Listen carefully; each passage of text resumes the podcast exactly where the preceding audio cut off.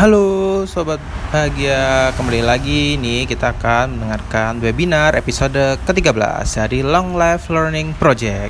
Oke, tema hari kita pada webinar kali ini adalah meraih beasiswa dan belajar kerjasama internasional di negeri Sakura. Nah, kali ini ada kita akan bersama pembicara yang kece badai yaitu ada Mas Ryoga Isadanar yaitu mahasiswa S2 di Kobe University jurusan kerjasama internasional dan penerima beasiswa Mongbunga Kuso dan akan dipandu oleh kakak cantik kita yaitu kakak Al Husna selaku co-founder Long Life Learning Project. Oke, nggak sabar kan mendengarkan podcast kita? Yuk dengerin. Raffi ini panggil eh nama panjangnya Raffi Yoga Jihan Pratama Irsa Danar. Panjang ya. Kemudian uh, S1-nya dulu Political Science dari International Program of International Relations uh, Universitas Muhammadiyah Yogyakarta. Ta, uh, lulus tahun 2018 berarti angkatan 2014 ya Betul Mbak Oke, okay. kemudian uh, setelah lulus dia juga pernah uh, menjadi research intern di ASEAN Study Center Universitas Gajah Mada. Kemudian ada beberapa kegiatannya juga dan selama tahun 2018 itu uh, Raffi ini mempersiapkan untuk beasiswa dan juga apply beasiswa Monbuka Gagusho atau Monbusho atau Max uh, dan tahun keberangkatannya itu 2019 jadi sekarang uh, Raffi terdaftar sebagai uh, graduate student uh, School of International Cooperation Kobe University di Jepang. Uh, sebenarnya ad, kalau di Jepang itu S2 atau S3 itu kan ada sebelumnya ada non degree-nya dulu ya.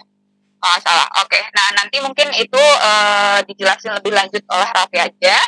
Uh, kemudian untuk research, uh, Raffi juga sangat uh, passionate untuk research terutama di international relation and security in Asia Pacific. Jadi beberapa risetnya ada uh, yang terkait dengan uh, ASEAN atau Asia Pasifik juga ya. Uh, kemudian untuk publikasi terbarunya itu uh, ada tahun 2018 di International sorry di Journal of International Studies mengenai Japan Military Export ban lift in 2014 under Shinzo Abe administration. Apa itu nanti jadi jelas sama Raf ya.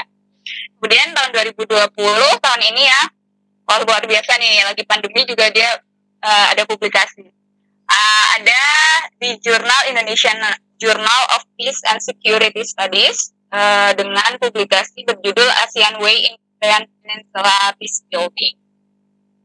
Kemudian kalau untuk award sama honornya udah pasti banyak banget. Uh, bacain sekilas aja ya. Uh, Raffi ini uh, oh pernah mengikuti beberapa uh, debate championship, menang juga ya. Alhamdulillah. Kemudian uh, untuk language-nya menguasai bahasa Jepang dan juga Inggris. Nah, untuk organisasi, pengalaman organisasinya tergabung dalam uh, Perhimpunan Pelajar Indonesia Kobe, PPI Kobe, kemudian ada Prasetya Tama Foundation, kemudian ada juga dulu di UMY sebagai UMY Model United Nation Community, dan uh, Student English Activity Universitas Muhammadiyah Yogyakarta. Oke, uh, sekian dulu perkenalan tentang pembicara kita untuk webinar uh, kita kali ini. Uh, untuk selanjutnya bisa dari Raffi silahkan um, untuk melanjutkan sharing cerita tentang gimana sih uh, pengalaman apply beasiswa dan juga kuliah di Kopi University. Oke, uh, makasih Mbak Melin dan teman-teman uh, Long Life Project yang sudah ngajak untuk ngobrol-ngobrol. Uh, jadi pertama saya coba share screen dulu ya.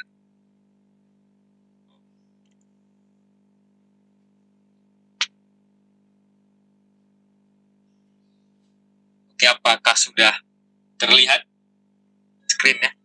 Oke, sudah, Raf. Oke.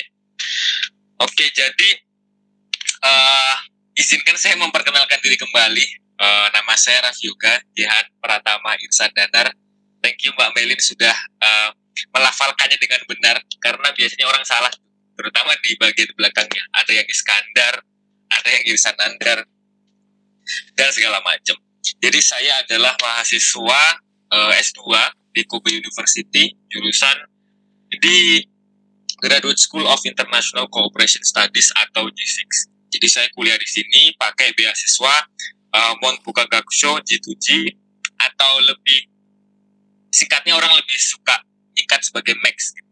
Jadi saya dapat beasiswa ini tahun 2019. Jadi saya mulai kuliah di Jepang itu April pada tahun tersebut atau tahun 2019. Nah jadi uh, di sesi sore kali ini saya akan lebih banyak bercerita pengalaman pribadi dan juga sharing apa aja sih yang aku pelajarin selama uh, kuliah di Jepang di di G6 orang lebih sering nyebut G6 kalau di sini. Nah kemarin itu dapat catatan dari uh, teman-teman dari Long Life Learning Project. Jadi lebih aku diajak untuk lebih sharing soal emosi dan pengalaman pribadi dalam studi dan aplikasi beasiswanya. Jadi nggak dominan sama hal-hal teknis. Karena karena selama ini jarang diminta untuk secara spesifik diminta untuk cerita pengalaman pribadi karena orang lebih nyari informasi soal teknisnya gitu gimana cara lolosnya tips and trick segala macam ini tetap akan aku jelasin sih cuman uh, nanti ada bumbu-bumbu pengalaman pribadinya di situ yang belum pernah diceritakan di webinar mana jadi ini yeah. perdana nih perdana spesial berarti ya nah seperti itu Oke, jadi aku mulai dari pertama banget ya. Ada apa dengan Jepang? Jadi uh, ceritanya tuh bermula dari dulu banget. Jadi aku tahun 99 sampai 2002 itu aku tinggal di sini. Aku ikut uh, orang tua waktu itu papaku sekolah di Fukuoka. Dulu papa kuliah S2 S3 di Kyushu University, terus dia ngajak keluarga kan aku sama adikku ikut Aku waktu sekolah di sini itu hidup seperti anak-anak Jepang pada umumnya. Sekolah, pulang nonton kartun, terus baca-baca buku, uh, buku-buku kayak gini, buku-buku anak-anak kayak gitu. Cuman bedanya adalah mungkin karena aku muslim, kalau di sekolah itu tidak tidak makan catering sekolah, kita bawa bekal sendiri. Karena catering di sekolah kan uh, bahan-bahannya kita nggak tahu. Nah gitu Nah, ketika orang melihat ada anak bocah kayak gini, sejak kecil udah tinggal di luar negeri, nah itu bayangannya adalah privilege. Waduh, ini pasti uh, latar belakangnya sangat istimewa nih. Terus nanti kalau pulang ke Indonesia, akan sangat istimewa gitu. Semuanya akan berjalan serba mudah. Kan kalau sekarang nih, uh, lihat anak-anak yang ikut orang tuanya tinggal di luar negeri, entah jadi diplomat, entah sekolah, atau entah kerja jadi ekspat, kalau pulang ke Indonesia kan terus masuk international school, terus kemampuan bahasa Inggrisnya kepake untuk lomba segala macam dan menjadi anak istimewa. Nah, tapi kasusku nih berbeda justru apa bertolak belakang. Justru waktu pulang ke Indonesia itu tidak bisa alfabet, nggak bisa A B C D, itu cuma hafal sampai I kalau nggak salah. Jadi setelah itu nggak tahu alfabet itu nggak bisa, uh, apalagi baca kan. Padahal tuh pulang ke Indonesia tuh SD di SD nggak bisa baca kan parah bisanya hiragana sama katakana. Soalnya waktu di Jepang kan bacanya buku-buku kayak gini nih. Hiragana katakana. Di sekolah juga belajar nulisnya hiragana katakana. Jadi nggak bisa alfabet. Nah susah tuh sekolahnya jadi semester pertama pulang ke Indonesia itu ranking 23 dari 23 karena tidak bisa membaca tulis, tidak bisa bahasa Indonesia, terlebih bahasa daerah kan itu ada mata pelajaran bahasa Jawa. Nah itu nggak bisa bahasa Jawa sama sekali. Itu waktu itu uas itu nilainya 0,5 dari 100 karena nggak ada jawaban yang benar. Nah baru sampai makanya terus semester setelahnya itu baru uh, setiap pulang sekolah yang lain pada pulang pada main nah aku harus kursus baca kursus tulis ini ibu budi segala macam. Tuh baru SD kelas 1 baru mulai. Jadi justru pulang ke sini justru sulit tidak menjadi anak yang istimewa tapi justru yang let's say underdog pada saat itu. Nah tapi ya keadaan terus membaik kan karena study lesson segala macam. Nah, 17 tahun di Jogja, bahasa Jepangnya tuh hilang nggak berbekas karena nggak pernah dipakai. Orang tua juga nggak ada wawasan untuk uh, memaintain bahasa Jepangnya. Justru harus bisa langsung belajar bahasa Indonesia sama bahasa Jawa. Jadi nggak ada istimewanya sama sekali. Gitu. Bahkan untuk beasiswa pun nggak ada istimewanya sama sekali. Nah, tapi dari sini tuh jadi ada biasnya gitu. Oh, kayaknya menarik nih kalau suatu saat bisa balik ke Jepang lagi sekolah. Nah, makanya bias ini tuh terus menjalar ke ini ke studi di kampus. Jadi makalah-makalah tuh uh, bahasa soal Jepang, skripsinya juga soal Jepang. Tadi dibacain sama Mbak Melin itu skripsi yang dijadiin jurnal itu soal Jepang juga. Terus ngasdos mata kuliah dosen di kampus itu soal politik pemerintahan Jepang juga. Nah, terus S2-nya juga ke Jepang lagi. Gitu. Jadi itu latar belakangnya. Nah, jadi setelah ini aku bakal jelasin belajarnya apa, terus nanti baru di flashback ke cari beasiswanya. Nah, jadi aku kuliah di Kobe University Graduate School of uh, International Cooperation Studies. Nah, di sini belajar apa sih? Jadi intinya adalah uh, tentang bagaimana membangun kerjasama internasional. Tapi uh, setelah aku masuk ke sini, itu ternyata justru multidimensi karena uh, karena kalau menurut pengertian orang Jepang, terutama uh, akademisi-akademisinya, international cooperation ini lebih ke kerjasama mengenai soal pembangunan. Makanya kalau teman-teman tahu, uh, Jepang ini punya namanya JICA, Japan International Cooperation Agency. Ini co international cooperation, tapi justru di bagian development infrastruktur, uh, pendidikan, kesehatan, hukum dan segala macam. Justru bukan kerjasama internasional yang politik, yang keamanan itu justru mereka nggak cover. Nah, jadi kerjasama internasional ini pengertiannya sudah cukup melebar. Kalau dulu ini kan mencakup unsur tradisional di hubungan internasional. Jadi uh, lebih menjelaskan kerjasama politik, kerjasama ekonomi, dan hal-hal yang berkaitan dengan uh, orang-orang di atas gitu pejabat-pejabat. Nah, sekarang udah multidimensi, udah uh, kerjasama internasional ini sudah mencakup lebih banyak kalangan gitu. Orang-orang ini grassroots juga dilibatkan dalam agenda kerjasama internasional seperti itu. Nah, makanya yang dipelajari di sini itu justru uh, multidisipliner. HI-nya malah sedikit. HI itu cuma satu matkul, International Relations. Yang lainnya tuh banyak hal-hal mengenai politik atau kebijakan publik, hukum, dan juga kebijakan pembangunan, ekonomi, pendidikan, infrastruktur, kebencanaan, kesehatan, dan segala macam. Maka dari itu di sini jadi rame karena uh, yang kuliah di sini itu bukan cuma alumni alumni Visipol, justru ada alumni geografi juga ada, alumni ekonomi ada, alumni STIS uh, yang udah jadi PNS di BPS juga ada yang kuliah di sini, alumni teknik sipil juga ada, jadi uh, mempelajari soal teknik, tapi dalam uh, konteks kebencanaan. Ada juga yang alumni arsitektur masuknya ke sini, jadi multi karena multi uh, disipliner karena inklusif jadi di sini bisa jadi rame. Nggak terbatas sama anak-anak sipol saja. Meskipun juga tetap ada anak-anak HI-nya di sini. Nah aku tadi ngambil uh, screenshot dari brosurnya. Dari brosurnya ini kalau kuliah S2 yang program bahasa Inggris ini ada pilihan mata kuliahnya. Jadi untuk lulus itu kita harus ngambil 30 uh, kredit atau 15 matkul. Nah, di sini nih ada mata kuliah ekonomi, ada mata kuliah development, ada mata kuliah hukum, ada mata kuliah politik, dan uh, eh, HI.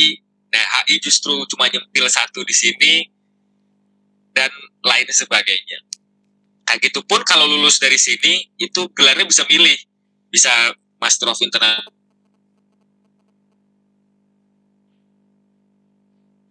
Jadi memang di sini multidisipliner. Nah tapi kalau kita nggak ada basic ekonomi, apakah kita harus ngambil mata kuliah ekonomi. Nah, enggak juga gitu. Karena di sini uh, kan pilihannya banyak.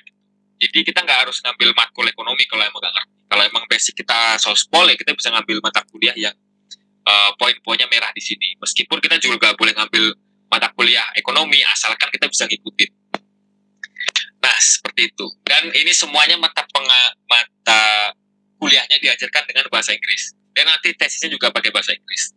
Gitu. Jadi untuk teman-teman yang uh, tidak bisa bahasa Jepang, tapi pengen kuliah di Jepang, nggak masalah. Yang penting bahasa Inggrisnya kuat, makanya nanti bisa kuliah di Jepang pakai bahasa Inggris. Nah, kira-kira seperti itu. Nah, kalau studi ilmu sosial di Jepang tuh keunggulannya apa? Kan konon kabarnya stereotipnya kalau kuliah HI, kuliah sospol itu kan ilmu yang pertama kali berkembang di barat, di Amerika, di UK, atau bahkan di Australia. Nah, terus kenapa harus ke Jepang? Nah, yang pertama seperti eh, kampus-kampus uh, top dunia lainnya, itu literaturnya cenderung lebih lengkap. Jadi dokumen-dokumen pemerintah itu bisa diakses publik, kita boleh akses dokumen-dokumennya uh, tersimpan rapi di perpustakaan dan juga kalau misalkan perpustakaannya itu literatur yang kita cari gak ada, misal bukunya gak ada, nah kita bisa request ke perpustakaannya, nanti perpustakaannya akan meminjamkan ke perpustakaan lain yang dia uh, yang dia ada relations. Jadi perpustakaannya interconnected, bisa request buku atau bahkan kalau uh, perpusnya gak ada, perpus lain juga gak ada, kita bisa request untuk mereka beli mereka beli dan masuk koleksi perpus dan bisa kita pinjam. Nah itu kalau di bagian literaturnya. Nah yang lebih istimewa lagi adalah jejaring dosen dan kampus yang luas. Jadi kalau di Jepang ini akademisi ini sangat dekat dalam artian yang sebenarnya sangat dekat dengan pemerintah, sangat dekat dengan industri, uh, sangat dekat dengan IGO, karena memang mereka banyak banget dilibatkan dalam pembuatan kebijakan jadi supervisor pun nih sering banget uh, dia bolak-balik Kobe Tokyo itu kayak Jogja Jakarta gitu naik uh, dia diundang ke kantor pusat pemerintahan atau dia diundang ke ke headquartersnya partai misalkan atau dia diundang ke TV ngasih ngasih statement segala macam. Karena memang uh, suara-suara akademisi sangat dipertimbangkan. Maka dari itu konsekuensinya adalah mereka punya jaring yang luas. Nah, jadi banyak uh, senior-seniorku di sini yang bisa terus internship di berbagai institusi institusi-institusi besar kayak di World Bank atau di ADB, Asian Development Bank atau di uh, badan-badan PBB, misal di UNICEF, di UNESCO atau di UNEP dan segala macamnya itu bisa disalurkan lewat jaringnya uh, dosen di sini dan juga uh, hal itu juga berdampak kepada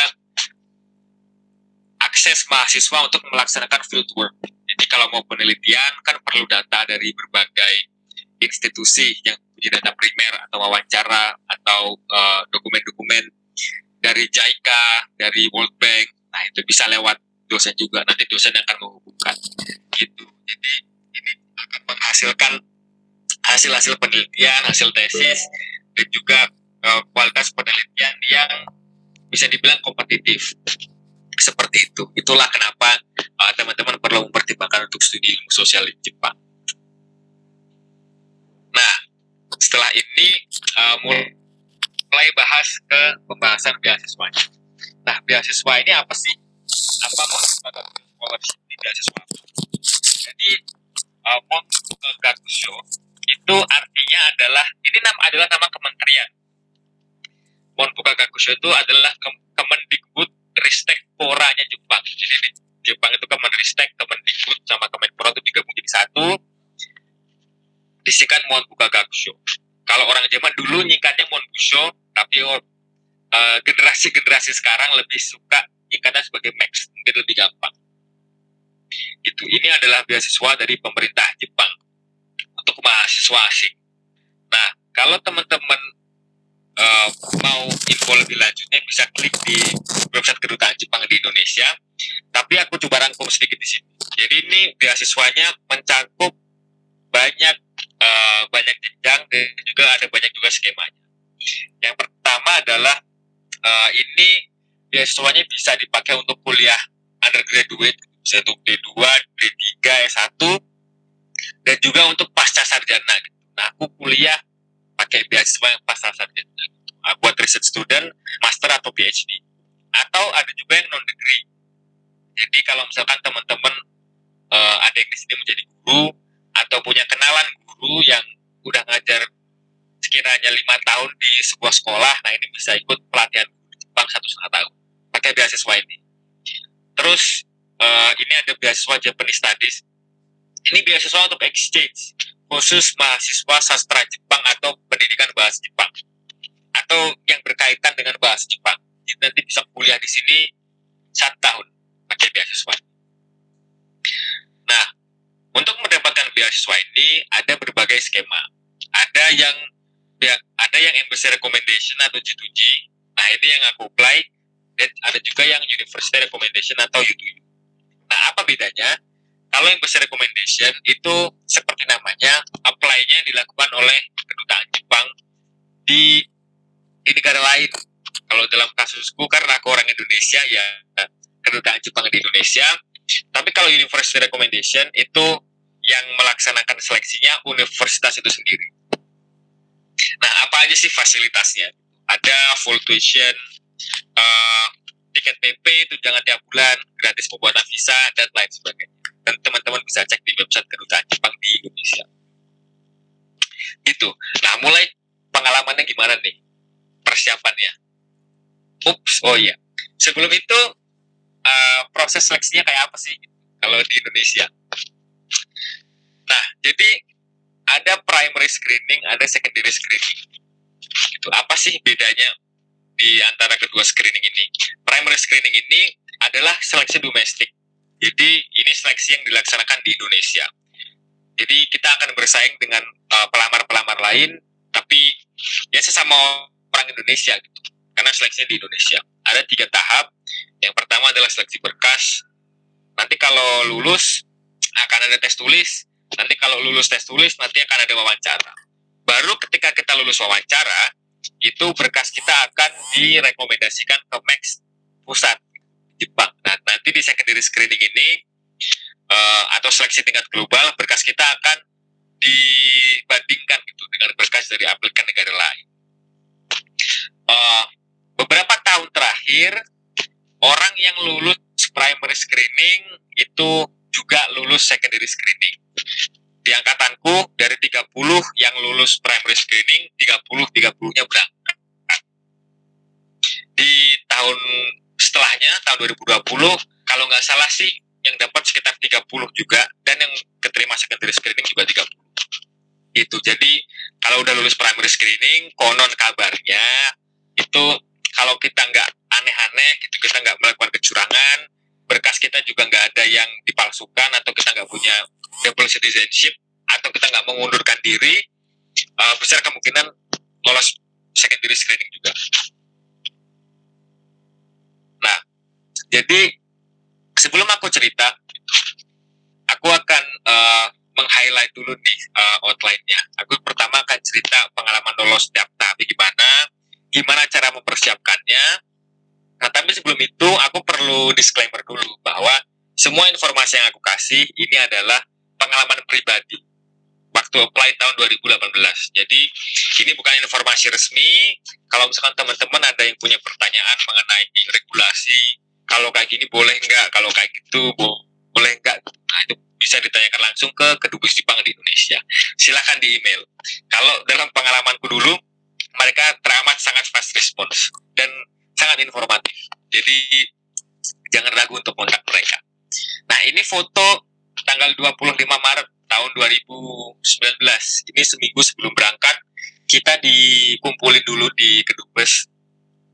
Kita ada acara pelepasan dan orientasi dari Kedubes Jepang di Indonesia. Diundang, uh, dikasih briefing, nanti di Jepang harus kayak gimana. Dan diakhiri acara makan-makan dan foto-foto. Nah, seperti itu. Oke.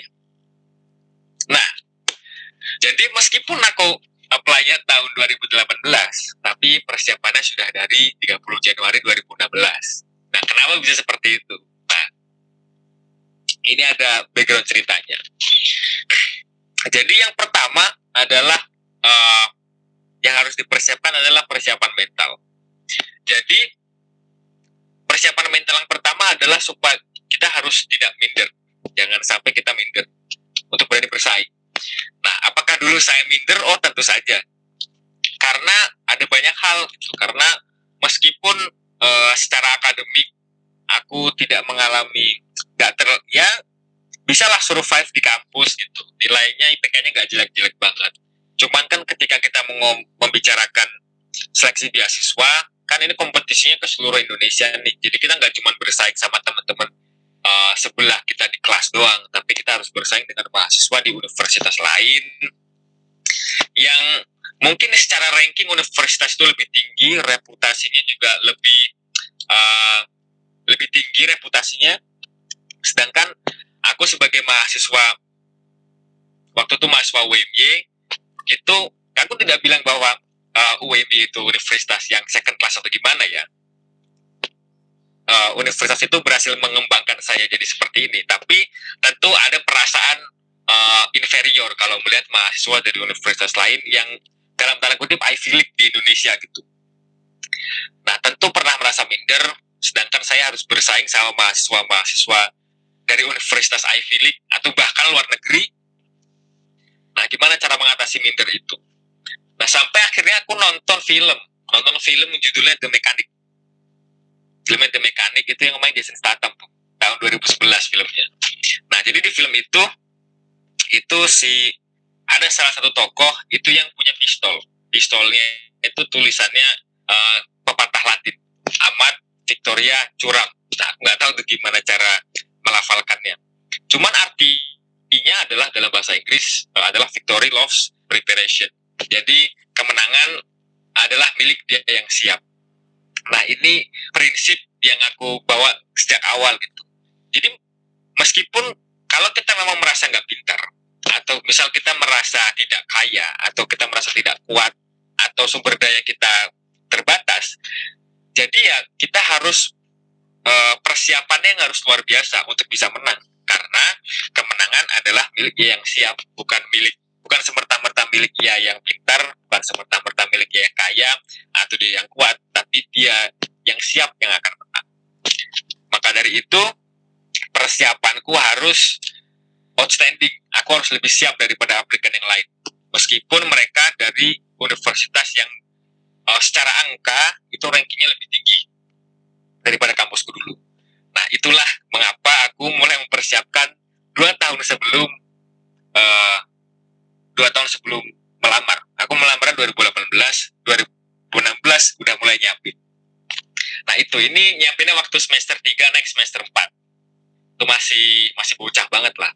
Tapi uh, sudah apa ya jadi karena dulu papaku alumni Max juga jadi aku udah tahu beasiswa Max itu seperti apa. Jadi aku bisa terpapar exposure lebih awal soal beasiswa ini. Seperti itu. Nah yang kedua adalah uh, kita harus mempersiapkan mental supaya nggak manja. Dalam artian kita harus proaktif gitu. Kita harus proaktif kita yang harus jemput bola terhadap opportunity dan informasi. Karena tidak dapat dipungkiri banyak di antara kita di antara segelintir dari kita yang uh, lebih suka disuap. Uh, masih orang-orang yang masih punya pertanyaan, kak persyaratannya apa aja ya? Atau or, ada juga orang yang masih nanya gimana sih caranya mengakses website kedutaan Jepang? Ada linknya nggak kak? Nah ini kan uh, aku tidak menghakimi orang tersebut gimana-gimana ya, tapi tentu uh, itu kan kalau misalkan kita udah punya internet tentulah itu itu hal-hal yang bisa didapatkan di survei nah itu yang kedua. Kita nggak boleh minder kita nggak boleh manja. Nah yang kedua adalah persiapan informasi. Ini yang paling penting tapi orang banyak banget nyekip di bagian ini. Karena kalau kita punya informasi nanti tuh kita akan menggelinding sendiri. Kita akan nanti akan ada domino efeknya kita harus ngapain ngapain itu kita tahu tapi pertama harus punya informasi dulu. Nah, makanya informasinya harus lengkap. Nah, gimana dulu aku uh, mengumpulkan informasi? Pertama adalah baca di website resmi. Ini paling basic persyaratannya apa, uh, eligibility-nya seperti apa, step-step seleksinya seperti apa. Nah ini udah aku baca di website resminya. Yang kedua adalah kalau misalkan ada yang belum jelas, itu tanya ke panitia penyelenggaranya.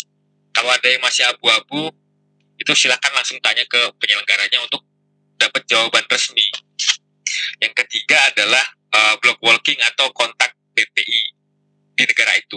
Nah, kadang ada berbagai macam informasi yang kita tidak bisa dapatkan dari panitia penyelenggara dan juga di website resminya. Misal uh, pengalaman uh, pengalaman lolosnya seperti apa, gimana persiapannya, dan juga perkembangan-perkembangan studi bidang kita di negara itu. Itu kan informasi yang embassy tidak punya dan tidak bisa berikan kita harus jemput bola sendiri. Kita harus kontak PPI-nya kita tanya minta kontak anak Indo di jurusan tertentu biar kita bisa ngobrol.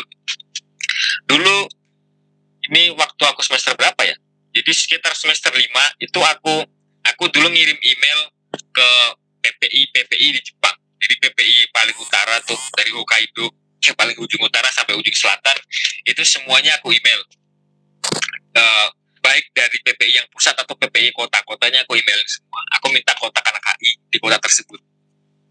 Nah, dapat beberapa yang bisa ditanya-tanya kan dapat tuh uh, informasi-informasi yang bisa kita gunakan nanti untuk melamar beasiswa. Yang terakhir uh, ya ikut seminar, seminar offline kalau ada yang offline. Nah, kalau sekarang banyak webinar, ikut banyak-banyak lah ikut webinar.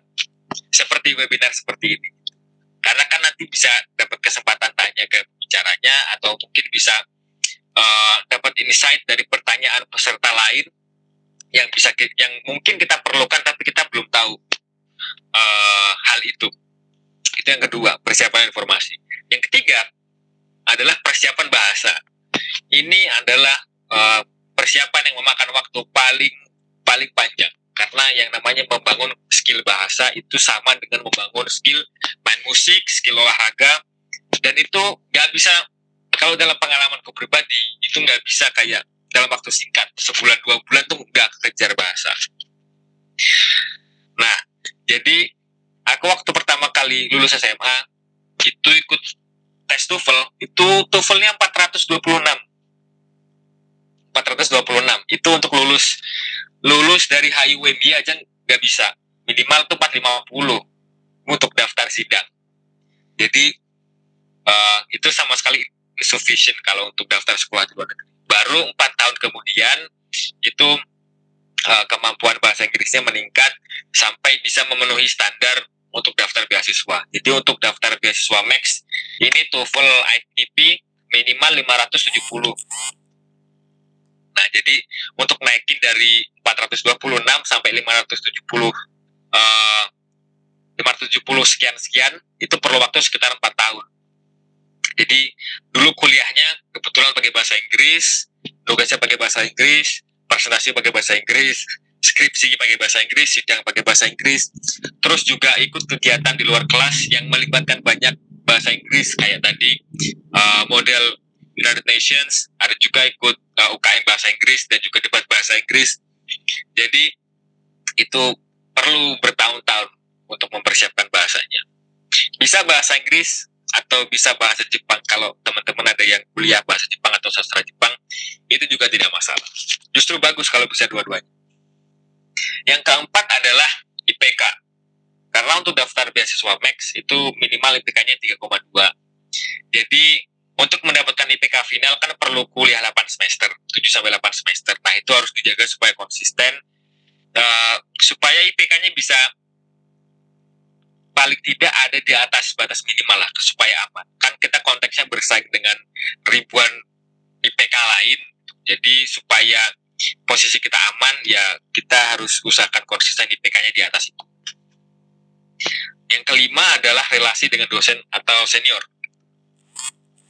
Karena ini penting karena tentu surat rekomendasi sebagai mahasiswa harus datang dari dosen, harus datang dari dosen yang kenal kita secara personal, profesional dan juga secara akademis. Karena surat rekomendasinya itu kalau teman-teman lihat itu modelnya kayak kuesioner. Jadi ada berbagai pertanyaan yang menjelaskan kedekatan dosen dengan kita dan juga performa kita di dalam sudut pandang dosen tersebut. Jadi harus baik-baik tuh. Uh, hubungannya silaturahmi harus baik. Nah, relasi dengan dosen dan senior juga penting karena uh, untuk sekolah S2 ke luar negeri gitu, kadang kita harus melampirkan research proposal. Ini kayak proposal tesis. Nah, kan ini kita nggak bisa uh, akan riskan gitu kalau misalnya kita buat dengan kemampuan kita sendiri tapi nggak dapat feedback dari orang yang lebih paham. Nah, ini penting makanya penting hubungan dengan dosen dan senior untuk minta feedback. Karena baca riset proposal ini repot. Sebenarnya kan orang harus mikir. Kita secara tidak langsung sedikit banyak tuh nambah-nambahin kerjaan dosen nambah-nambahin kerjaan senior. Jadi silaturahmi harus dijaga dengan baik. Supaya nanti waktu minta tolong juga enak. Dan yang terakhir yang paling uh, yang paling aku highlight aku kasih ini aku kasih tanda seru dua adalah pengalaman riset uh, ada sebagian dari kita yang selama kuliah itu uh, banyak berkegiatan di luar kelas, berorganisasi, ikut banyak lomba, uh, menang lomba di tingkat regional, nasional, internasional, punya banyak pengalaman uh, volunteer dan kegiatan segala macam. Cuman uh, pengalaman riset ini ser sering kali terabaikan karena orang memandang pengalaman pengalaman riset dan hal-hal berbau penelitian ini hanya hanya lekat dengan dosen, lekat dengan peneliti, dan ini bukan hal-hal yang bisa dijangkau oleh mahasiswa. Gitu. Riset ini kayak suatu hal yang sangat elit gitu. Cuman orang-orang yang udah kerja jadi dosen, udah kerja jadi peneliti di litbang atau kementerian yang bisa menjalankan penelitian. Padahal mahasiswa itu pada dasarnya juga melakukan sering melakukan penelitian di tugas-tugas yang mereka kerjakan. Dan tugas-tugas itu bisa dijadikan publikasi di jurnal, bisa diikuti conference, uh, bisa dikirim untuk dijadikan book chapter, dan lain sebagainya. Seperti itu. Nah, pengalaman riset selama S1 ini penting untuk mendapatkan jejaring dengan calon supervisor di Jepang. Jadi menaikkan daya tawar kita nanti kalau nyari supervisor yang mau nerima kita, sama tentu skill penelitian ini uh, akan berdampak dengan kualitas riset proposal yang kita buat. Itu kalau kita sering nulis-nulis kan riset proposalnya cukup terbantu uh, bikinnya. Oh iya, kalau ada teman-teman yang di sini masih semester 4 atau semester 5 atau uh, masih pertengahan kuliah uh, tidak perlu apa ya, tidak perlu tidak perlu pusing kalau dengar-dengar istilah kayak research proposal segala macam karena nanti waktu semester 6 pasti akan diajarin sama dosen di mata kuliah seminar sebelum mengerjakan skripsi. Nah, seperti itu. Nah, dua tahun kemudian tibalah April 2018. Nah, ini aku masih ingat. Itu sekitar tanggal berapa ya? 13 tiga, berapa belas April lupa. Jadi itu suasananya aku baru pulang dari kampus pulang dari kampus tuh hujan-hujan. Kalau nggak salah maghrib-maghrib nah buka HP buka HP buka Facebook. Nah di Facebook itu kedutaan Jepang update uh, update status gitu. Dia dia ngumumin kalau uh, pembukaan beasiswa Max tahun 2019 untuk keberangkatan 2019 itu udah dibuka. Nah ini tuh jauh dari ekspektasi, uh, meleset dari ekspektasiku ini dibuka sekitar dua atau tiga minggu sebelum. Karena biasanya itu buka akhir April. Nah ini awal April awal April pertengahan April itu udah buka. Aku waktu itu cukup panik tuh karena belum nyiapin uh, belum nyiapin teknis-teknisnya kan. Dan waktu itu uh, aku belum yudisium. Jadi belum uh, belum punya status sebagai sarjana dan sedangkan untuk daftar beasiswa ini itu kalau lihat di websitenya itu wajib melampirkan ijazah atau melampirkan SKL. Nah, sedangkan aku belum punya berkas-berkas itu. Deadline-nya tanggal 2 Mei. Aku baru yudisium tanggal 15 Mei. Gitu. Nah, dari situ mulai panik, panik, panik, panik. Nah, tanyalah ke kedutaan Jepang di Indonesia. Tanya, uh, aku menceritakan kondisiku uh, saya mahasiswa udah lulus sidang, revisinya udah beres, udah lulus udah lulus semua matkul. Cuman secara birokrasi saya belum lulus nih mbak mas. Bisa nggak saya daftar beasiswa Max? Nah akhirnya mereka balas nah selama mereka balas bahwa selama kita udah bebas teori dan kita udah beres sidang boleh daftar. Tapi harus melampirkan surat keterangan dari kampus. Surat keterangan dari jurusan yang legal gitu. Yang dicap basah pakai kertas dari jurusan. Nah itu aku uh, akhirnya aku bikin surat itu. Kebetulan dulu beberapa teman teman-teman deketku uh, ada yang kerja part time di jurusan gitu. jadi uh, bisa bisa dibantu buat suratnya terus ditandatangani sama Pak Sekjur waktu itu. Jadi tetap bisa daftar beasiswa ini meskipun belum yudisium meskipun uh, kalau melihat regulasi di halaman depan tuh nggak bisa tapi setelah kita tanya ke penyelenggara kan ternyata bisa. Jadi hemat setahun daftarnya. Kalau aku nggak nanya kan otomatis aku merasa nggak bisa daftar kan terus harus tunggu setahun lagi. Nah ini hemat setahun. Nah untuk seleksi berkas ini apa saja poin-poin yang perlu dikuatkan? Apa poin-poin yang membuat berkas kita tuh lebih bernilai dibanding berkas pelamar lain nah yang pertama adalah IPK seperti yang tadi aku singgung, IPK minimal 3,2 akan ada banyak pelamar yang melamar dengan IPK 3,2 atau sedikit di atasnya. Maka dari itu kita harus, gak harus sih, tapi untuk masuk ke posisi yang aman, uh, baiknya kita punya IPK yang ya sedikit banyak lebih tinggi daripada standar minimalnya. Yang pertama IPK. Yang kedua adalah sertifikat bahasa boleh melampirkan sertifikat bahasa Inggris atau bahasa Jepang. Jadi kalau TOEFL minimal 570, kalau IELTS minimal 6,5, kalau JLPT minimal N2. N2 ini udah yang paling rendah tuh N5. N5 paling rendah, paling tinggi N1. N1 ini ya udah level native atau bahkan lebih tinggi dari native. Karena terus kanji-kanji yang uh, kanji-kanji yang kuno-kuno kayak gitu ya, bahkan orang Jepang sendiri nggak semuanya tahu. Nah untuk bisa daftar kita minimal JLPT N2 satu level di bawah itu. Itu bisnis Japanese. Untuk untuk kerja di Jepang untuk uh, sekolah di Jepang minimal JLPT N2 nah itu. Itu yang kedua. Yang ketiga adalah pengalaman riset. Karena di berkas nanti kita diminta melamar men, melampirkan research proposal, kita diminta melampirkan abstrak tesis atau skripsi, kita diminta mencantumkan list publikasi yang pernah kita yang pernah kita buat. Apa kita pernah ikut conference atau kita pernah tulis di jurnal, kita pernah tulis di chapter atau kita pernah tulis di media. Nah, mereka akan tanya.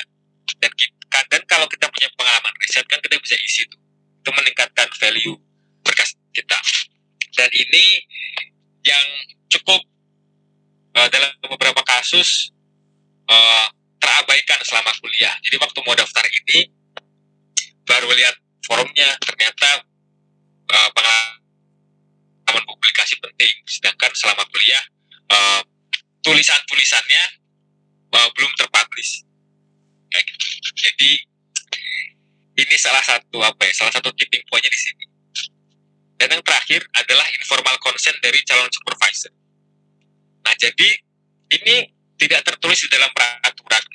Dalam peraturan mereka bilang, juga aku nggak wajib, nggak wajib kalian uh, dapat persetujuan dari calon supervisor yang mau menerima kalian. Cuman kalau kita punya ini, ini akan menjadi nilai tambah. Karena kita udah punya link di, di Jepang. Sorry. Nah, kita udah punya link di Jepang. Jadi, uh, penelitian kita tuh sudah ada yang mau membimbing itu untuk menerima. Nah kayak gitu. Nah jadi setelah ngirim berkas, ngirim berkas, pengumumannya tuh aku masih ingat tanggal 31 Mei 2018. Itu pengumumannya tuh sore-sore di kampus tuh waktu puasa-puasa. Jadi waktu itu di kampus, kalau dulu di kampus ada satu ruangan namanya study hall.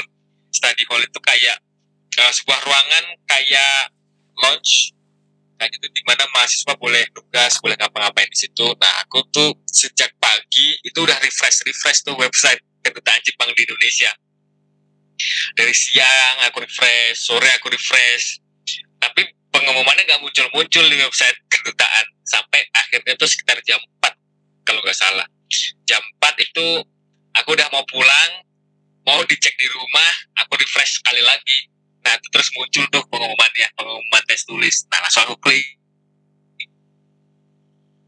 Eh, langsung aku klik. Nah ada tuh muncul PDF-nya ada nomor pesertaku di situ. Nah itu diundang untuk tes tulis. Waktu itu aku milih tesnya di Jakarta itu tanggal 7 Juni. Jadi dari tes tulis dari berkas ke tes tulis itu cuma seminggu jaraknya.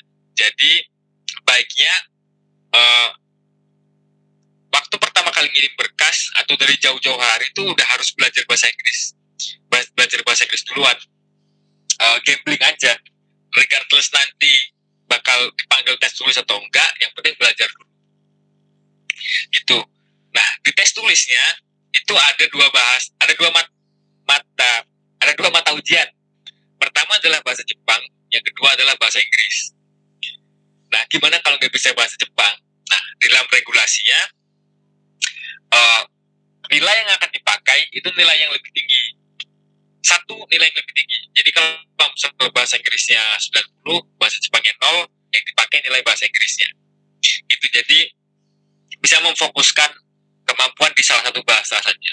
Meskipun di tahun di tahunku dulu itu aku diminta mengkosongkan di bagian bahasa Jepang. Terus nama eh, nomor peserta eh, nationality terus udah dikosongin aja bahasa Jepangnya. Tapi tahun kemarin itu kita diminta untuk tetap tetap untuk tetap mengisi. Jadi meskipun ngasal yang penting keisi gitu. tapi yang jelas kalau teman-teman nggak bisa bahasa Jepang bisa difokusin ke bahasa Inggris. Pengalaman tahun kemarin dan tahun kemarinnya lagi itu bahasa Inggris ada 50 soal. Waktunya cuma 60 menit. Jadi satu soal tuh sekitar satu menit lebih dikit. Itu alokasi waktunya. Materinya grammar sama reading itu 50 soal. Kalau nggak salah itu 40 soal grammar eh berapa ya dulu? Jadi sekitar 30 soal tuh murni grammar nanti eh, 10 soal 20 soal tuh nanti ada readingnya gitu tips-tipsnya adalah eh, latihan soal tahun lalu dengan batas waktu satu jam per paket. Jadi untuk mengukur eh, kecepatan kita dalam mengerjakan soal download soal tahun lalu dicoba dikerjain. Nah selain untuk mengukur waktu kita juga bisa mulai mendeteksi bab-bab mana yang eh, kita butuh waktu banyak atau sulit dan mana yang mudah. Jadi kita bisa mengalokasikan mau ngerjain bab yang mana dulu sebelum nanti yang sulit nah selain soal tahun lalu jadi materi-materinya di pengalamanku mirip materi TOEFL ITP jadi terutama di bagian structure sama reading. Nah, jadi kalau teman-teman mau ngulang mat- teori lagi, baiknya ngulang materi TOEFL ITP. Kalau pengalamanku dulu gitu. Tes tulis itu puasa-puasa, masih puasa sampai oh, awal Juli itu ada pengumuman. Kamu lulus ke tahap wawancara 2018. Nah, tahap yang paling ini pressure-nya paling besar meskipun ini paling singkat ya. Mungkin sekitar 20 sampai 25 menit tapi ini pressure-nya paling besar, paling unpredictable, sangat-sangat tidak bisa diduga. Gak ada soal-soal interview tahun lalu itu kita tidak bisa akses. Kita nggak tahu pewawancaranya siapa, kita nggak tahu isi pikiran pewawancaranya seperti apa, makanya kita harus benar-benar siap mental untuk menghadapi wawancara ini. Nah, gimana cara mempersiapkannya? Kalau di pengalamanku, yang pertama adalah membaca ulang dan kuasai research proposal. Karena setiap pewawancara, pewawancaranya waktu itu ada tiga. Eh, satu orang Jepang dari Max, yang kedua tuh orang Indonesia yang punya kepakaran sama dengan kita. Dan di pengalamanku dulu dua-duanya alumni Max juga, alumni Max tahun 90-an. Nah, setiap dari beliau itu akan bawa satu kopi balik mereka bisa pertanyakan isi proposalnya makanya perlu benar-benar dikuasai dari kata pertama sampai kata terakhir harus benar-benar paham karena mereka pasti akan mempertanyakan isinya. Kayak kayak kayak seminar seminar proposal waktu skripsi. Nah yang kedua adalah membuat prediction sheet. Karena selain riset kita akan ditanya hal-hal lain. Nah beberapa hal yang belum buat adalah pertama motivasi melanjutkan studi ke Jepang itu apa? Mereka pengen tahu alasan kita memilih Jepang itu apa kenapa ke negara lain yang kedua adalah kesiapan riset dan korespondensi dengan uh, sensei atau profesor yang akan membimbing kita. Ini jujur aku masih ingat pertanyaan pertama setelah diminta memperkenalkan diri adalah ini. Pembicara tanya, sejauh mana Anda sudah berkorespondensi dengan sensei? Sudah sejauh mana diskusi Anda dengan calon supervisor Anda? Nah, itu kalau kita udah punya supervisor di awal, bukan punya ya, maksudnya kita udah punya informal consent dari supervisor, udah uh, udah kita udah janjian sama calon supervisor di Jepang, beliau udah baca proposal kita, beliau udah setuju, kan kita jawabnya enak. Kita bisa jawab, ini saya udah dapat supervisor, saya udah diskusi, beliau udah setuju segala macam. Karena ini poin kuat. Beda kalau misalnya kita nggak punya. Kalau kita belum ada supervisor kan susah jawabnya nih. Bisa grogi, bisa langsung jadi minder, jatuh mental.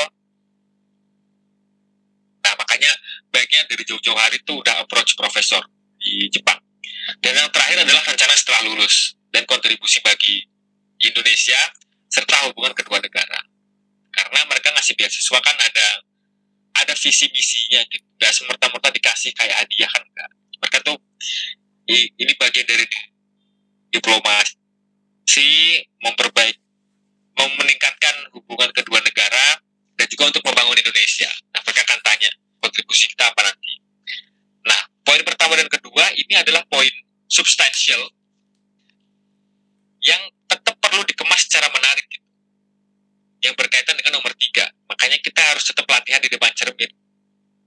Supaya uh, mimik wajah, supaya gestur itu tetap meyakinkan, terlihat tenang, terlihat ramah, dan terlihat meyakinkan, supaya substansi yang udah kita buat itu bisa keluar dengan mulus. Karena cukup sulit kalau misal kita udah menguasai substansi, tapi kita tidak bisa mendeliver itu ke pewawancara. Karena kita grogi, atau mungkin kita tidak latih performanya, nah itu kan uh, mubazir gitu. Maksudnya kita udah susah-susah, tapi kita nggak bisa deliver. Makanya tetap perlu latihan di depan cermin. Oke, okay, uh, eh, thank you. Apakah ada pertanyaan? Oh ya, tapi sebelum itu, aku punya satu akun Instagram yang memang aku khususkan untuk sharing soal uh, hal-hal akademik atau beasiswa. Kalau misalnya nanti punya pertanyaan yang masih nanti-nanti boleh DM. Kapan pun silahkan DM, feel free. Atau kalau misalnya mau baca pengalaman lengkapnya bisa ke aku tulis di blog juga di ini linknya. Thank you. Ya. Apakah ini aku exit share screen? Iya boleh boleh. Oke. Okay. Oke. Okay. Ups. Gimana kan? Ya. Oke. Okay. Stop presenting. Oke. Okay. Oke, okay, makasih ya. Oke, okay, tidak masalah. Udah uh, jelasin mulai dari tadi uh, pengalamannya yang dulu pernah tinggal di Jepang yang mungkin bagi sebagian kita bilangnya itu privilege ya, tapi ternyata uh, bagi Raffi itu malah nyusahin ketika dia balik eh, di Indonesia dia uh, dia bisa berkomunikasi, dia mengalami uh, yang sama mungkin dengan kita kalau kita mempelajari bahasa asing gitu ya. Jadi uh, bingung waktu anak kecil kan uh, sukanya komunikasi ya. Ketika kita nggak bisa berkomunikasi dengan teman sebaya uh, itu berdampak sangat besar gitu uh, buat apalagi ketika itu udah mulai sekolah. Uh, dan uh, buat teman-teman ini tadi inspiratif banget. Uh, Raffi ini ternyata udah nyiapin uh, beasiswa sejak uh, dia masih uh, jadi di Sopomerio ya, istilahnya masih uh, maba-maba lucu gitu lah ya. Dari tahun 2016 uh, jadi itu tahun keberapa berarti tiga ya tahun kedua? Oh kedua ya kedua Tahun itu kedua. biasanya kita masih ini ya masih uh, sibuk nongkrong-nongkrong atau nyobain kafe-kafe baru di Jogja gitu. Ini Raffi udah mulai nyiapin berkas buat uh, beasiswa. Kemudian uh, ya tentunya perjalanan Raffi buat sampai uh, diterima sebagai award di uh, Max ini cukup panjang ya. Uh, apalagi dia juga mengalami hal-hal yang sebenarnya manusiawi juga kayak uh, para pelamar beasiswa lainnya pernah uh, minder juga. Uh, nah itu makanya uh, perlu uh, buat kita teman-teman yang uh, ingin mempersiapkan beasiswa itu terutama buat kita yang merasa belum cukup uh, apa ya unggul dibanding para pelamar lainnya itu mempersiapkan uh, dari jauh-jauh hari. Itu pelajaran yang bisa kita dapat dari Raffi. Kemudian uh, persiapan selain persiapan mental juga perlu persiapan informasi uh, kemudian persiapan bahasa. Nah ini sebenarnya menarik ya karena persiapan informasi itu banyak banget yang tanya mungkin dari teman-teman itu pertanyaan-pertanyaan yang sebenarnya udah ada di website gitu ya. Uh, kadang ditanyakan uh, sebenarnya ya nggak masalah tapi ketika kamu mau mempersiapkan diri untuk sebuah beasiswa ya berarti kamu harus tahu uh, tentang segala hal tentang beasiswa tersebut gitu. Ah dan yang nggak kalah penting juga ada persiapan bahasa. Nah, untuk Raffi sendiri uh, bahasa Jepang juga udah mulai belajar ya berarti waktu. Dikit-dikit lah, buat survival aja. Ya. ya kan mengingat dari yang waktu kecil. ya. Betul, betul. Kemudian akademik, IPK ya nggak harus bagus-bagus amat tapi uh, paling nggak uh, harus memenuhi standar lah ya. Kemudian relasi dengan dosen. Nah, uh, kalau relasi dengan uh, dosen ini ini berarti um, sudah mulai kontak dengan supervisor ya jauh-jauh hari sebelumnya. Uh, sama juga senior untuk tahu juga untuk tanya beberapa informasi yang mungkin tidak bisa kita dapatkan uh, dari website-website uh, kedubes Jepang gitu. Um, dan yang nggak kalah penting juga itu adalah pengalaman riset yang mungkin uh, bagi sebagian mahasiswa S1 itu uh, dirasa berat sekali ya karena uh, riset itu bayangannya itu uh, butuh biaya besar dia harus melibatkan profesor atau dokter atau apa padahal uh, dalam kehidupan sehari-hari pun sebenarnya kita bisa uh, melakukan riset dan riset itu bisa uh, dari mana aja dan sekarang juga udah banyak platform yang kalian bisa uh, mempublikasikan hasil riset kalian itu di situ. Oke, yang paling penting itu kita harus jemput bola. Info itu ada di mana-mana, tinggal gimana kita mengaksesnya aja. Uh, buat teman-teman yang mau bertanya, boleh lewat mikrofon langsung ya ke Rapi. Uh, mungkin ada yang mau tanya gimana uh, pengalamannya di Kobe, terus kenapa milih Kobe, atau uh, apa aja sih pengalaman serunya di sana gitu. Dari teman-teman silahkan kalau ada. Aku pengen nanya ke Raffi. Ya, Helen, silahkan. Boleh, boleh, boleh, Pak. Oke. Okay. Uh, eh, apa inspiratif banget tadi benar kata Melin. Aku ada beberapa pertanyaan yang menurut aku juga mungkin uh, bisa jadi gambaran bagi banyak orang yang pengen melanjutin kuliah di Jepang ya. Pertama, uh, culture shock apa yang yang mungkin dialami pas awal-awal balik lagi ke Jepang? Karena kan Raffi mungkin pas kecil di Jepang terus habis itu balik ke Indo cukup lama kemudian dan balik lagi. Ada hal yang berbeda dan mungkin mengalami culture shock sendiri ya. Itu apa aja? Kemudian gimana sih cara Raffi untuk uh, mengantisipasi atau uh, menghadapi culture shock yang Raffi hadapi di sana gitu? Kemudian yang kedua adalah terkait dengan pembelajaran. Kadang kan kalau kita bicara uh, negara setiap negara itu kan punya apa uh, cara cara belajarnya masing-masing gitu loh. Jadi kayak misalnya uh, kayak misalnya aku sekarang di Taiwan kita berkiblatnya Amerika banget. Jadi kayak misalnya kita tugas dan lain sebagainya striknya dosen kayak apa uh, tolerannya dosen kayak apa. Nah mungkin karena kita sama-sama social science jadi di, kalau di Jepang itu lebih seperti apa pembelajarannya?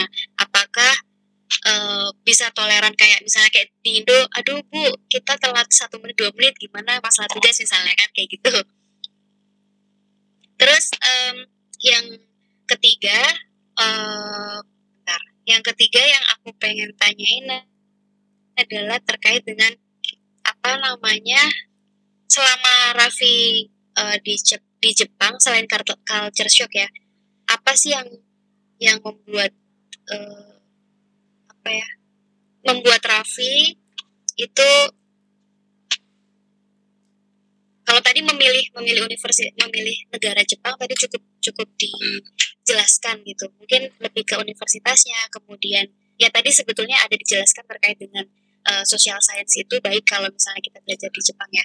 Cuman kenapa memilih universitas itu kemudian hal-hal apa yang mungkin uh, orang lain ekspektasinya kalau kuliah ke luar negeri itu enak gitu kan. Maksudnya wow gitu. Tapi sebenarnya struggle apa yang yang Raffi sampai sekarang hadapi? Mungkin itu sih. Terima kasih. Oke okay. oke okay, makasih Mbak pertanyaannya ya. Jadi ada tiga pertanyaan yang pertama tuh culture shock. Apa aja sih culture shocknya? Uh, waktu aku pertama datang ke sini uh, sebenarnya nggak bukan culture shock ya, tapi karena di sini tuh serba serba teratur. Mungkin kalau orang di luar tuh melihat serba teratur tuh suatu hal yang mengagumkan. Memang itu suatu hal yang positif. Cuman kalau kan keteraturan itu kan adalah konsekuensi dari banyaknya peraturan kan, banyak regulasi ABCD, buang sampah, naik kereta segala macam. Itu kan serba teratur, tapi kita harus paham peraturannya juga. Nah itu yang uh, aku perlu cukup waktu untuk menyesuaikan. Pertama itu, menyesuaikan terhadap keteraturan itu aneh banget aneh karena uh, di Indonesia mungkin orang-orang lebih fleksibel di sini serba teratur jadi mungkin agak shock. Tapi itu hal yang positif. Kalau udah lama tinggal di sini justru menikmati itu karena semuanya udah serba termanage dan lain sebagainya. Terus culture shock apalagi ya? Pertama bahasa. Bahasa itu uh, karena orang di Jepang tidak bisa bahasa Inggris secara kultur jadi kita harus bisa bisa bahasa sebenarnya nggak masalah. Kalau di kampus kan banyak orang bisa bahasa Inggris. Cuman kalau di luar kampus terutama kalau makan kan kita uh, kalau saya kan muslim jadi ada beberapa restriction ada beberapa bahan-bahan yang kita nggak boleh makan. Nah itu kita harus effort baca komposisinya. Nah itu solusinya ya pakai Google Translate yang di scan yang di foto jadi itu udah gak masalah sebenarnya. Itu culture shocknya. Kalau secara kultur nggak masalah sih karena uh, selama kita bisa comply sama peraturan orang di sini itu nggak akan ada masalah. Pun secara uh, secara kehidupan beragama di Kobe ada masjid masjid Kobe. Itu masjid pertama di Jepang sampai sekarang masih berdiri. Jadi ya cukup nggak ada masalah dari sisi kehidupan yang lain. Kemudian dari uh, pembelajarannya gitu. Kenapa milih uh, apa struggle-nya kuliah di sini, terus kenapa terus milih di sini juga. Nah kalau di Jepang itu terutama kalau mau studi lanjut ini kalau orang yang udah uh, udah punya orientasi sekolah ke Jepang itu pasti paham bahwa uh, pilihan memilih kampus itu sesuai dengan ke, ke keberadaan supervisornya. Jadi supervisor oriented bukan kampus oriented kan ada tuh beberapa kalau beberapa beasiswa di Indonesia itu kan melihat UNIF itu dari ranking. Melihat uh, kita mau naruh mahasiswa ke mana itu kan dari ranking. Menilai merefleksikan kualitas universitas dari ranking. Jadi mahasiswa itu uh, menarget universitas karena rankingnya masuk top berapa. Cuman kalau di Jepang uh, kita orientasinya ke supervisor. Nah itu juga yang terjadi sama aku. Jadi kenapa aku kuliah di sini? Karena supervisorku ngajarnya di sini. Supervisor yang punya expertise uh, yang mau membimbing aku dan punya expertise di bidang itu, yang expertise-nya itu tidak nanggung-nanggung. itu adanya di sini. Nah, kemudian uh, struggle-nya adalah kalau kuliah di sini itu, terutama kalau kuliah pasca sarjana ya, itu kalau kuliah dari segi tugas seperti negara-negara lain standarnya pasti cukup tinggi. Kalau di Jepang itu nilai A itu bukan nilai yang tertinggi, bukan nilai yang maksimum. At least di kampusku ya. Nilai A itu bukan nilai yang paling tinggi. Nilai paling tinggi itu S. Itu kalau dikonversi ke IPK tuh 4,3. Jadi untuk dapat IPK full itu 4,3, bukan 4 lagi. Jadi untuk dapat nilai maksimal tuh harus nilainya 90 standar tugas-tugasnya standar itu belum belum belum apa ya belum sampai top gitu. Jadi standarnya memang tinggi. Selain itu adalah ini yang struggle tapi baik. Jadi di Jepang ini ada kultur namanya kultur zemi atau seminar. Seminar kalau diadopsi ke bahasa Jepang itu namanya zemi. Nah apa apakah apa apa itu zemi? Zemi adalah kelas bimbingan jadi kalau di Jepang itu yang namanya at least di kampusku ya kalau di social science mungkin secara general juga kayak gitu. Kelas bimbingan itu utamanya adalah sebuah kelas. Jadi bukan kayak kita face to face sama dosen. Face to face sama dosen tuh tambahannya doang. Kita ngatur janjian. Tapi setiap minggu itu ada satu kelas namanya kelas seminar uh, yang biasanya diisi oleh supervisor kita sendiri. Itu uh, anak-anak bimbingan semua dikumpulin dan semua tuh nanti presentasi seminggu ini uh, progresnya ngapain aja. Kalau progresnya bagus akan dikritisi itu akan dipertanyakan. Terus kalau misal kita tidak ada progres juga akan dipertanyakan kenapa tidak ada progres ada ada masalah apa kayak gitu. Jadi setiap minggu tuh harus uh, sering-sering buat progres. Jadi kegiatannya lebih banyak di penelitian. Seperti itu. Itu struggle-nya tapi bagus. Jadi uh, penelitian kita dalam tanda kutip cukup terurus. Jadi setiap minggu selalu dipantau perkembangannya. Nah, kira-kira gitu sih, Mbak Helen. Apakah ada yang belum ku jawab? Gimana, Helen? Iya, udah udah semua. Berarti ya. udah ini ya, udah Gimana, Mbak? Udah tesis dari semester awal kan ya? Iya, dari pertama masuk udah itu. Udah tesis udah mulai dibahas meskipun belum dikerjain tapi udah mulai di, direncanakan meskipun belum ditulis. Thank you Raffi. Sama. Oke, Raffi ini ada yang titip pertanyaan. Iya. Uh, Kak ini gimana cara uh, untuk melakukan korespondensi dengan uh, supervisor? Karena kita kan uh, Hmm. misal masih uh, di Indo, terus uh, mungkin belum uh, atau gambaran tentang tesisnya tuh belum terlalu jelas gitu. Ya. Gimana cara memilih uh, supervisor, terus gimana cara menghubunginya biar kita di notice gitu. Karena banyak banget kan pasti yang uh, Ya, ya. menghubungi beliau. Oke. Gimana caranya dapat supervisor? Nah, eh, jujur saja, terus terang, eh, aku dulu waktu nyari supervisor itu eh, nggak nggak kenal siapa-siapa gitu. Maksudnya bukan bukan aku ikut penelitian dosen di kampus terus dikenalin sama dosen di Jepang tuh enggak. Jadi ada cara yang paling umum untuk mendapatkan supervisor di Jepang, yaitu adalah dengan pakai email. Jadi kita nyebar email waktu itu aku nyebar email juga. Jadi pertama adalah buka website kampusnya. Buka website kampusnya, cek di website fakultasnya. Nanti itu ada namanya faculty list, itu nama-nama dosen. Nah, kalau kampus-kampus Jepang itu hampir pasti setiap nama dosen itu tuh nanti eh, akan ada homepage-nya. Itu itu pasti lengkap tuh. Dia kepakarannya apa, dia dulu penelitian apa aja, sekarang baru punya proyek apa, dan dia menerima mahasiswa di bidang apa itu informasi lengkap di situ. Dan itu ada CP-nya ada emailnya gitu. Nah kan kita bisa email profesor. Ya. Dari situ. Eh, eh, kalau kedatangan mahasiswa asing itu nilai plus bagi mereka gitu. jadi di sat- di satu sisi eh, mereka juga senang kalau ketambahan mahasiswa asing di kelompok bimbingan beliau-beliau ini. Jadi dalam beberapa kasus banyak yang fast response. Ada ada yang fast response, ada yang membalas meskipun lama, nanti ada juga yang nggak balas sama sekali. Jadi uh, in most cases uh, bisa dapat supervisor dengan cara mengirim email ke uh, supervisor itu. Informasi-informasinya ada di website kampus itu. Aku dulu waktu dapat supervisor yang ngebimbing sekarang itu emailnya pagi, sore udah dibalas. Sore Oh, dibalas, oh iya penel oh iya penelitian kamu bisa saya bimbing. Nanti nama saya pakai aja waktu aplikasi Max gitu. Bawa bawa nama saya nggak apa-apa katanya gitu. Nah, eh, gimana caranya supaya eh, kita bisa dinotis, gitu. Maksud kita dianggap dianggap sebagai pelamar yang bernilai. Ya pertama kita tulis email yang bagus, bahasa Inggrisnya, grammarnya diusahakan sebaik mungkin. Eh, kita jelasin penelitiannya seperti apa, kemudian di attach CV dan di attach eh, research proposal.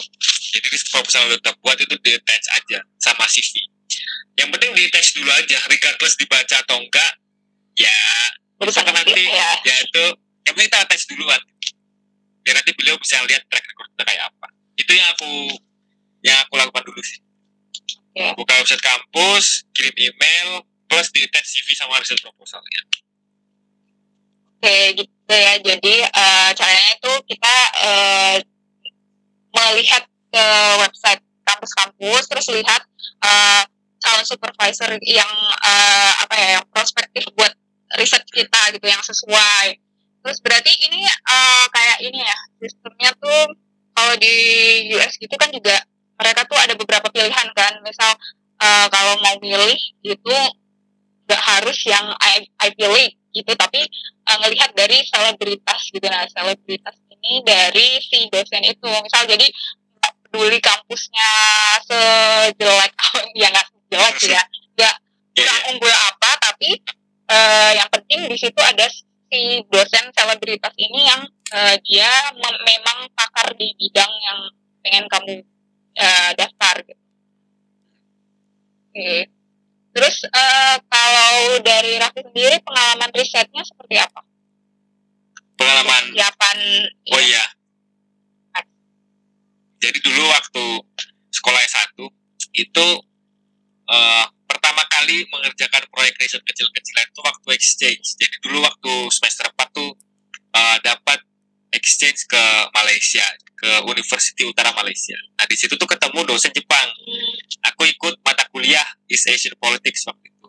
Yang ngajar dosennya orang Jepang. Nah di situ eh, beliau ini tugas akhirnya itu membuat makalah bebas makalah individu bebas mau topiknya apa pun terserah asalkan masih dalam lingkup Asia Timur. Nah aku waktu itu bikin tuh topik soal eh, keamanan Jepang. Nah itu dipresentasikan di kelas jadi makalah, nah dapat feedback bagus Eh, dari dari dosennya gitu ini dijadiin ini aja diikutin conference itu atau jadi publikasi. Nah, akhirnya itulah papernya yang aku kirim ke conference nanti di book chapter waktu itu. Itu book chapter terus ikut beberapa conference, ikut beberapa conference terus outcome-nya conference itu dapat proceeding. Nah itu yang dulu aku ikutin yang kayak gitu-gitu. Karena kalau ngirim ke jurnal agak susah tembus kan. Jadi Hmm, lebih banyak ikut conference. Conference yang kita cenderung apa ya? Kita cenderung keluar biaya dulu. Investasi di situ. Iya, iya. Eh, berarti kamu itu eh, S2-nya itu berapa tahun? Dua Iya iya. Totalnya dua sama itu. Total dua setengah. Dua tahun kuliah S2-nya setengah tahunnya tuh masa non degree bahasa. Oh itu eh, berarti lebih lama ya dibanding di negara-negara lain.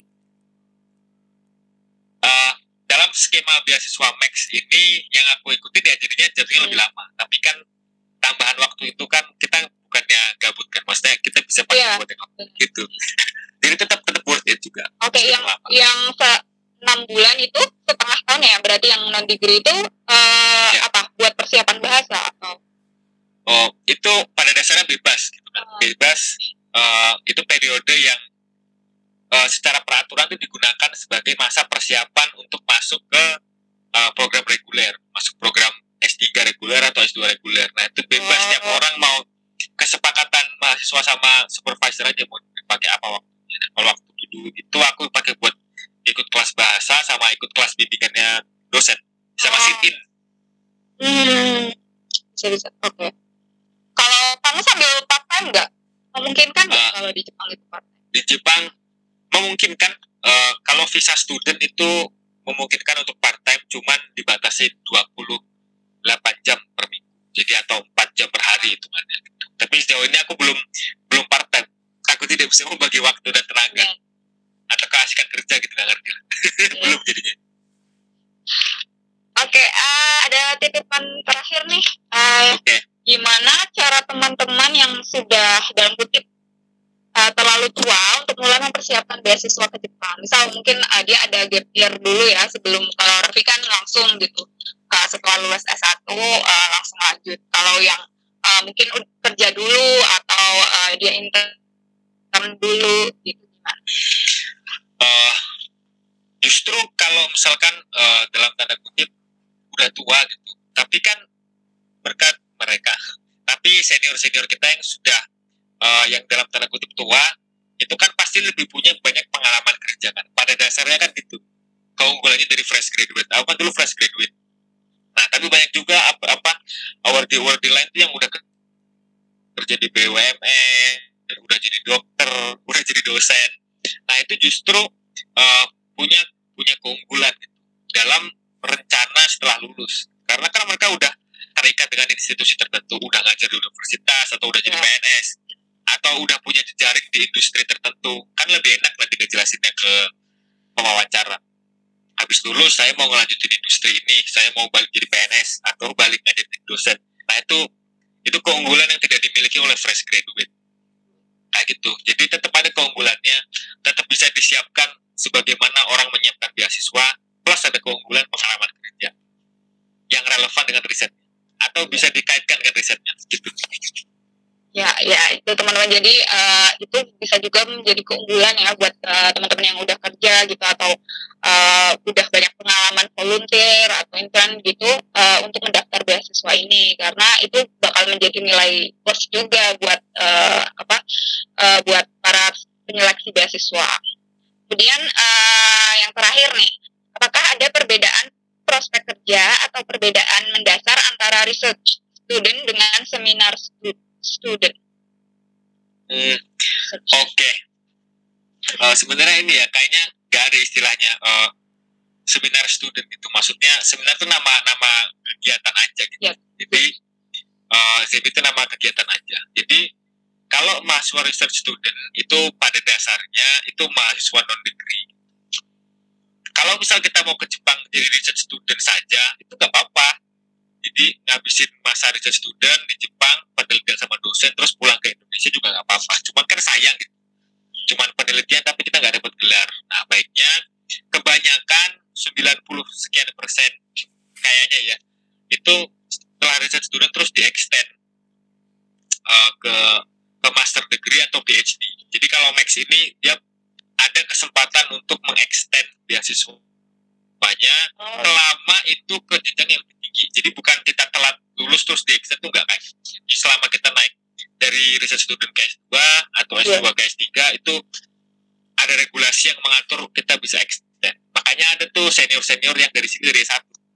Lulus SMA, uh, eh, sekolah bahasa setahun di sini, terus S1 4 tahun, S2 2 tahun, S3 3 tahun. Oh. Jadi 10 tahun. 10 tahun oh. pakai beasiswa Max. Ada kayak gitu orang-orang zaman dulu terus ya lumayan itu. Ya jadi ah. seperti itu. Jadi kalau mau dapat gelar ya extend ke regular student. Oke okay. uh, eh, kayaknya udah nggak ada yang mau tanya lagi sih ya. Uh, mungkin nanti kalau mau tanya-tanya lebih lanjut bisa menghubungi Raffi lewat apa? Instagram aja Raffi Raffi.com oh, oh iya.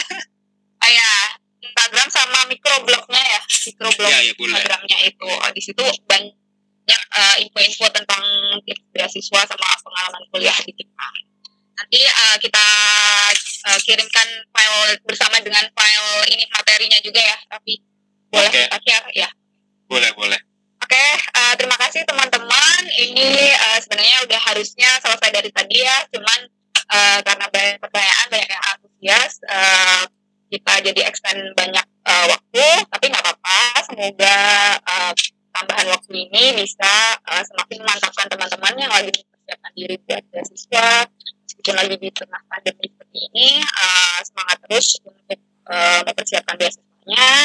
Uh, kalau nggak tahun ini ya tahun depan, uh, ya yang penting uh, kita yang Raffi lakukan ya, ya persiapan itu jauh-jauh hari, jangan mepet karena uh, progres itu nggak datang uh, dalam waktu.